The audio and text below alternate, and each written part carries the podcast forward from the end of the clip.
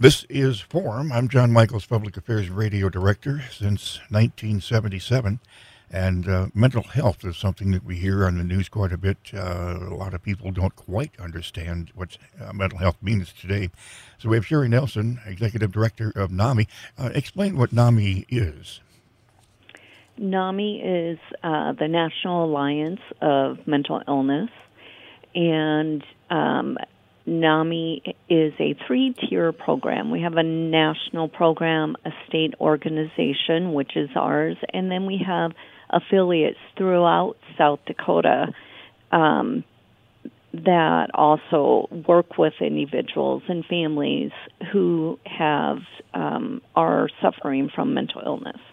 Well, looking at your uh, webpage, I, I, see quite a few things of, of interest. Uh, one is, what is the difference between mental health and mental health conditions? Yeah, so we all have mental health, right? Mm-hmm. Um, mental health conditions are diagnosable um, conditions such as depression or anxiety, bipolar, those type of things. Well, everybody has some anxiety. They have some depression. I guess it's uh, mm-hmm. by, de- by, by, degrees, I guess, whichever. Um, I'm not a psychiatrist, or I, I guess what's the difference between a psychiatrist and a psychologist? A psychiatrist is able to prescribe medications. Well, um, one thing that people can do to learn more as we're talking here, they can go on your website uh, yeah. and find out a lot. Uh, you have a free six session online class to learn about mental health. Yeah, we do. Um, we have um, many different classes and things that are um, offered. Um, we have our NAMI Family to Family. That's a free eight week education course for those family members of individuals with severe mental illness. Um, we have um, NAMI Basics, and that's what you were talking about that six week education course for parents and caregivers of um, children um, who are living with mental illness. Well, we hear more and more of amnesia. Um, people, uh, uh, you know, when they get old, it's sometimes they used to just say getting old, but uh, that's becoming more and more uh, a problem, isn't it? Yeah, unfortunately, it is. Yeah. Well, getting back to you know mental health in Sioux Falls, uh, we're starting to see more crime. Um, everything from shootings to stabbings to things that we didn't used to see maybe 10, 15 years ago. Uh, but mental health is is uh, part of the problem when you look at San Francisco, uh, Houston, New York. Uh, it's it's a lot of the uh, problems on the street is that uh, you know mental health is is uh, basically uh, they try to put them in a hotel or you know that's not the solution. Uh, but yeah. I, am old enough, uh, Sheri, to go back to the one flies over the cuckoo's nest. Uh, yeah, and we have come a long way. Um, but housing them isn't really, an, you know, a, a, solution either. But if people want to, you know, research back um, in our history, go back, uh, say, 75 years through the 50s, um, people were just housed and, and they, they would just get hosed down, you know, with a hose. Um, and, you know, like I say, that actually happened back then. I read an old book once uh, on South Dakota law, and back in the 50s, if you're, uh, it was an actual law that if, if your wife wanted a divorce, you could have her committed. Yeah. Wow. That, that was. I'm, I'm, glad that's not happening today, right? well, we've come a long ways, but like I say, yeah. the more we know, the more we see we don't know. Um, yeah. Uh, sleep is one thing that a lot of people, if they're working hard, two or three jobs, that type of thing, uh, sleep deprivation uh, can affect people, doesn't it? Oh yeah. Um, it sleep that can affect us in many different ways that we don't even realize. Yeah.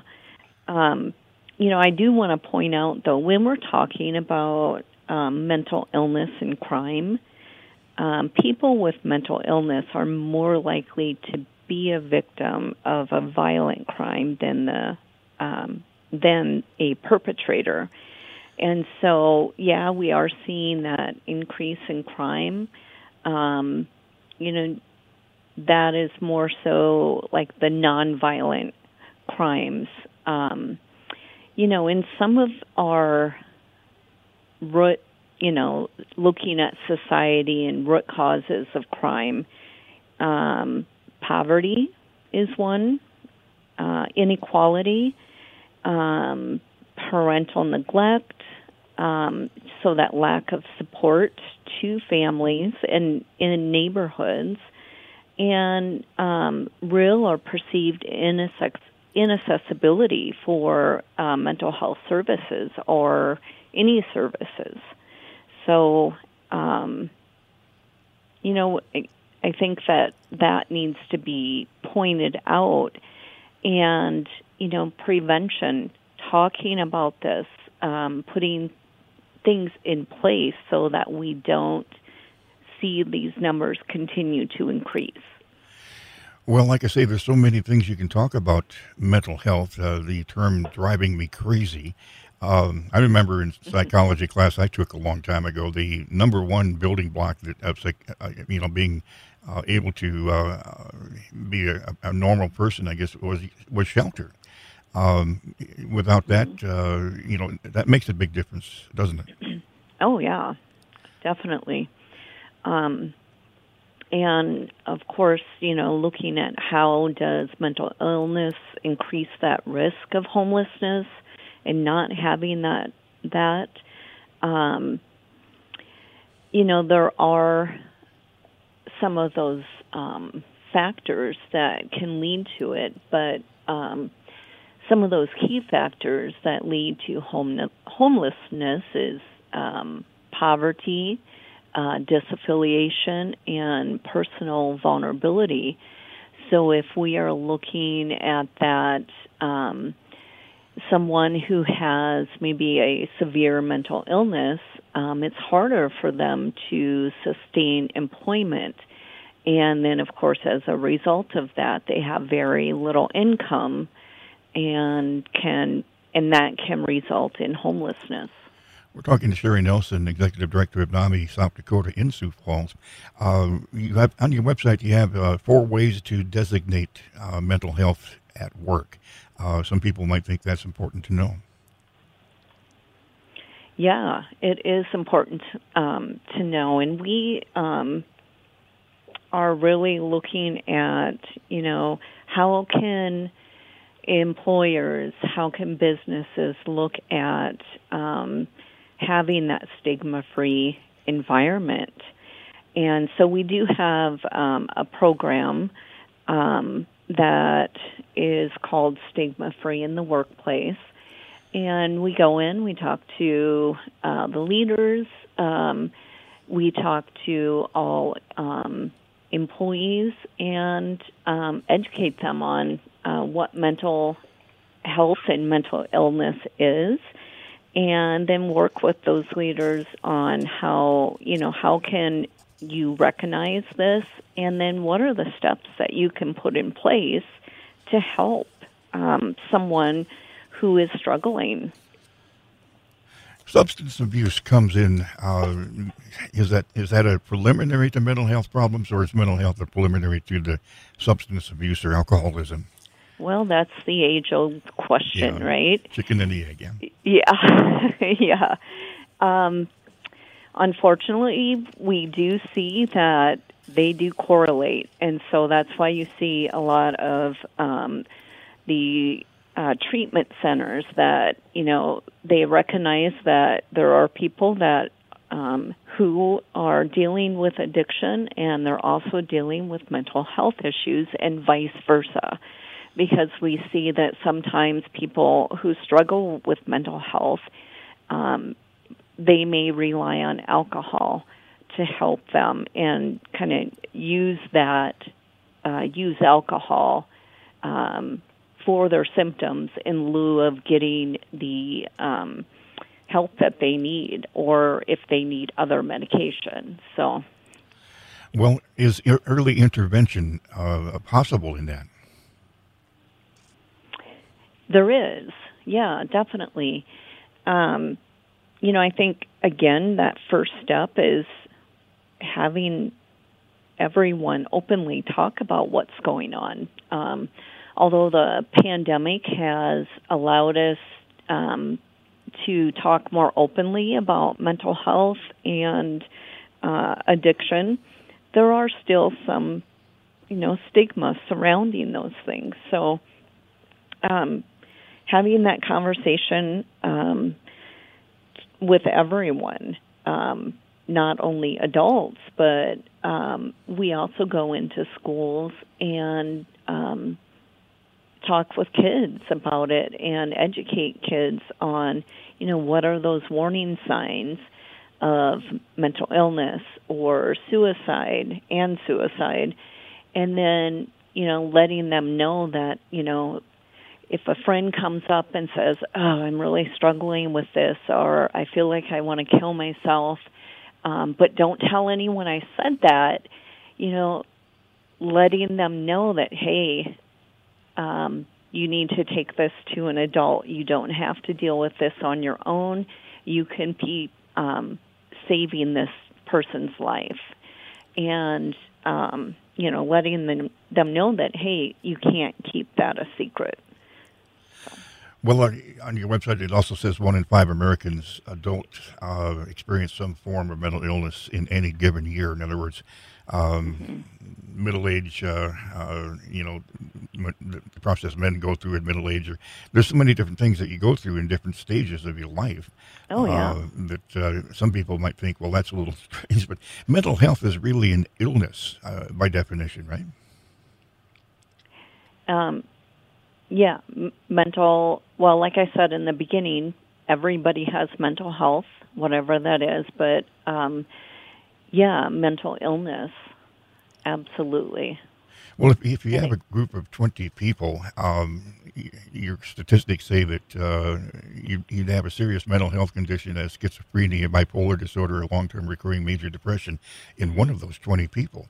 In, in, in other words, every group, anytime you get in a group of uh, people together, that, uh, the statistic is 1 in 20. Uh, yeah. But you mentioned suicide. Now, yeah. if you're Catholic, suicide is the unforgivable sin. But what they say is you're not in your right state of mind uh, when you do that. Uh, mm-hmm. Uh, is is how they uh, uh, you know describe that. Um, and and you know people need to know that uh, mental health is is something that you can't pull yourself up by your own bootstraps. It's not something you can do by yourself, isn't it?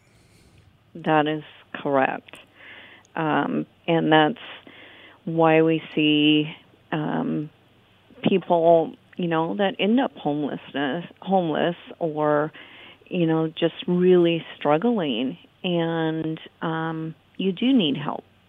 You need help with um, whether it be going into counseling, uh, being on medication, but also finding that support system. Um, sometimes there are um, people who don't have that family support that they can turn to, well, there are other resources. Um, you know, NAMI has um, both online and in person support groups for individuals who are struggling with mental illness and also support groups for family members who maybe you know need more education um, or don't know what to do because their adult child um, won't take their medication. You know, just having that support and hearing from those people around you while there is a uh, trained person there in the room to help guide that conversation. Um, that's that's really um, helpful for those individuals because there's too many people out there that are suffering and feeling like you know this is only happening to me, and um, there's other resources and support out there, and you know, letting people know you're not alone in this. Do we have supervised group housing for, for mental health in Sioux Falls? Um, there is um, at Southeastern Behavioral Health. They do have um, housing for severe mental illness. Um, and um, there are also um, uh, addiction um, places as well. So, yeah, there are. Um, I don't know the exact process to get in. I would direct them directly to you know Southeastern um, to get in there. Now, uh, there's a term, uh, a legal term, uh, but you hear it quite often. Section eight. That that's a legal term. Can you can you give us some insight as to what that is? Um, for housing. Well, there's a Section 8, and then it's on your website, but it, it refers also to 811. Um, it's a legal term, I guess, as far as petitions for treatment. Uh, I, I, guess if, if uh, what is, uh, there's a process for commitment, I guess, too. Oh, yeah, yeah, yeah.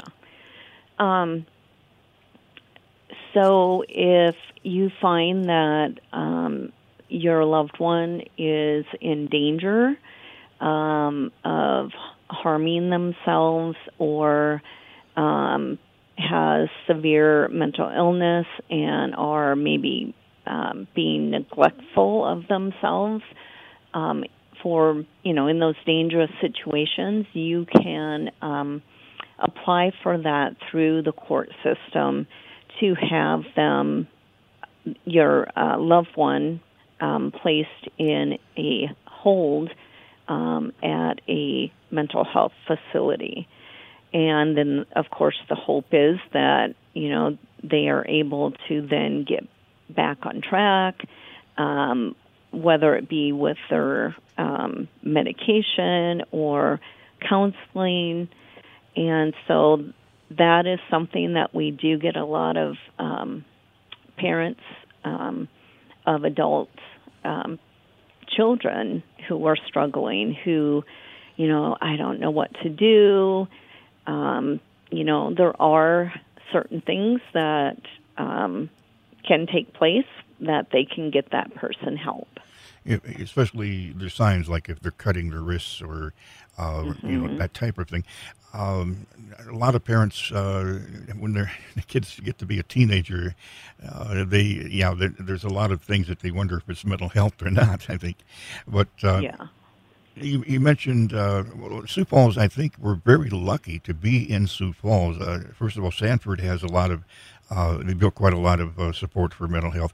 Uh, Avera, I think, just finished a new building uh, yeah. for mental health, and the um, R.C. Johnson uh, VA Hospital has just built a complete new building for uh, for mental health there, and and uh, with that, uh, you know, PTSD is something that we kind of learn more about as to define that. I guess you might say with the Vietnam vet, but uh, you know you have so many things on your website i'm kind of putting on on the same on the same terms so people can actually go to your website and get more yeah, information on yeah, this all too. definitely. But uh, you know the uh, the housing uh, like i say is important. Mm-hmm. um, do you think that uh, putting homeless people in hotels like in san francisco that's not really a solution is it? It's a uh, something that you put a, a band-aid on a mm-hmm. really bad cut so it's a temporary fix. Um, but we need more than that, right? We need um, to kind of go back to, you know, what are some long term sustainable solutions, and then that would take us, you know, back to um, focusing on prevention and rehabilitation and you know things like that, so that you know, hopefully we can stop some of this before it starts. Um, I see that, um, you know, Sioux, there's the Sioux Falls Homeless Task Force, which is going to be focusing on some street outreach for those individuals who are um, homeless. And I think that's an awesome idea every winter, uh, we're talking to Sheri Nelson, executive director of NAMI in, in Sioux Falls.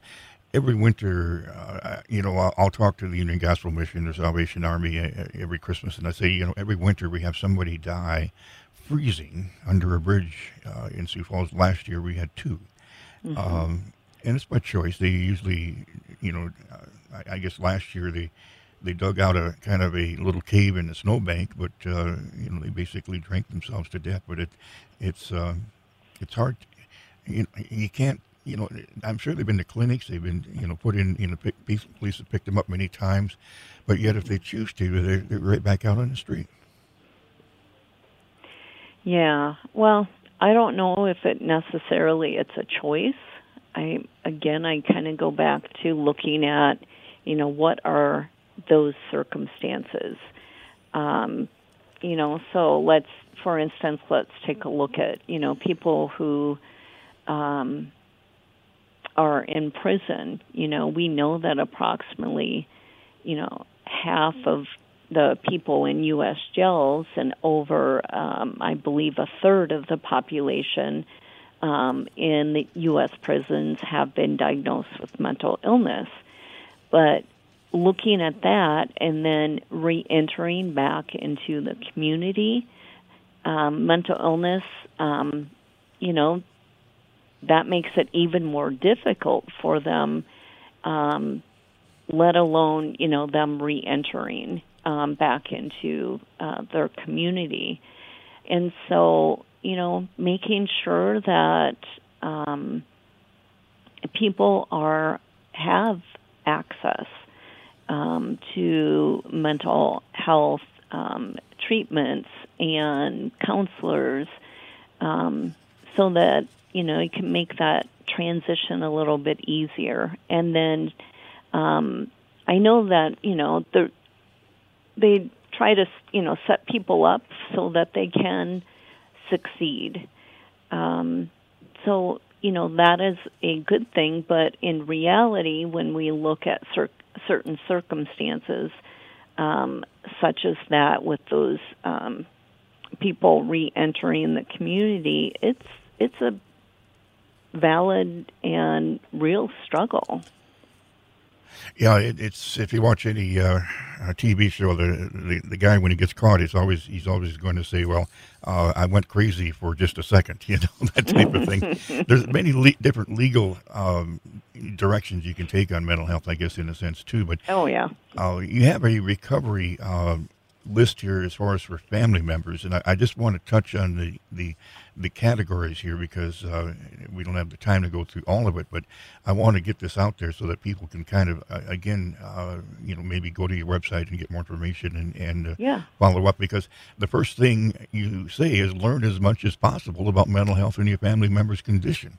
And uh, on this program, we hope to do more education and communication uh, through you and, and uh, other people as much as we can through the broadcast. But uh, show interest in your family member's treatment plan, encourage your family member to follow the treatment plan, strive for atmosphere of cooperation with the family, listen carefully. It could be used for many yeah. things. Resume normal activities and routines. Don't push too hard. Find support.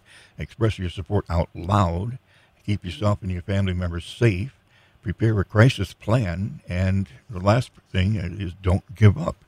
Um, it's yeah. not easy, you know. Like I say, even with somebody in alcohol, after a certain period of time, you, you feel like you almost have to give up because, uh, again, it's their choice.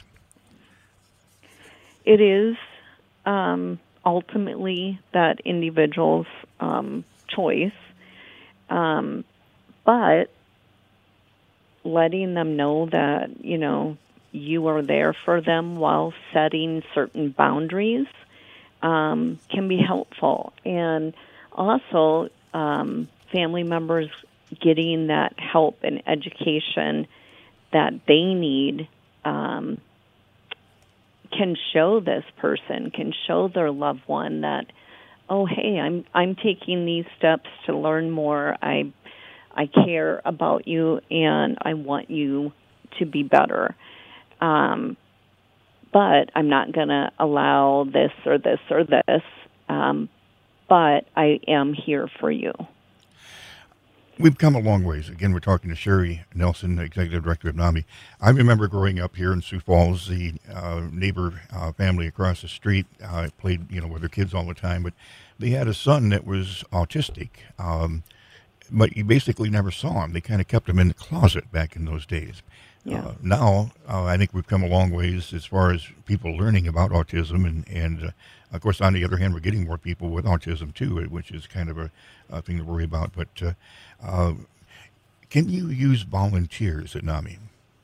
Oh, yeah, thank you for bringing that up. Yes, we definitely can use volunteers. Um, we there are a variety of different ways that that people can volunteer. Um, like I said, our support groups are um, peer led, so people who and and of course they go through um, the training of leading a support group. But those are people that have been there and who have went through the recovery process and are in a good spot and wanting to give back. So you often will find people who um, have struggled for a long time and now um, that they are in a better spot and um, went through their their journey of um, recovery, they want to give back and they want to help other people. Well, that that's one way that they can do it. Um, so we are um, always looking for volunteers um, here at NAMI. Um, there's other things that people can volunteer for as well. We will have um, events throughout the year where where we need people to volunteer. Um, one of the things that we we just um, finished up our um, NAMI walk um, this year. That um, we have a lot of volunteers for that, and um, is always needed. So, so yeah, they can contact me um, or reach out um, on the website. There is a place on the website where you can sign up to volunteer. Well, your mission statement says uh, NAMI South Dakota is to provide education, support, ad- ad- advocacy for families and individuals affected by mental illness, and uh, reduce the stigma as, part of that. Uh, accomplish this through dedication of the many members, volunteers, and donors. There's research going on that needs funding, right? Yeah, definitely um, we always are are looking at that um, as well and how um, we can improve the lives of of all individuals. Um, and so, yeah, we are um, a part of the Nas- NAMI National, um, as well as looking at that those research um, dollars and and looking at how that can help individuals. Time's running out, Sheri, but uh, again, there's a line that I want to repeat here. We believe recovery is not an event, but a journey. In addition, we promote person centered treatment and wellness activities that enhance health and well being. You're not alone. There is hope. Uh, to somebody out there through the anonymity of radio, what would you like to say to him? Well, I think you just summed it up, but, you know, um, especially now you know if you if you feel like you are in a, a place where you don't feel like you can be helped you can. Um, the first step is just making that phone call or maybe coming to a support group. Um, so be brave take that first step and know that you're not alone in this no matter where they are, they can always call 211 and they'll put uh, put you in touch. They actually have psychiatrists uh, on call if there need be, mm-hmm. if there's you know suicide in that. Uh, yeah. But the uh, the main thing is hope. I always have a couple lines I like to say. Those who have been have a responsibility to help those to come. Um, mm-hmm. And you can't do it yourself. Uh, there's many other cliches, I guess you might say. But yeah. uh, NAMI South Dakota, Sheri Nelson, Executive Director, will talk to you more as we try to learn more about mental health. And thank you for being with us on Forum. Yeah, thank you. I took a lot of my questions from the NAMI website. You can go there too. Just go to NAMI, N-A-M-I, South Dakota, all one word, dot org. This program can also be downloaded by going to the station's website, go to podcasts, and go to Jon Michael's forum.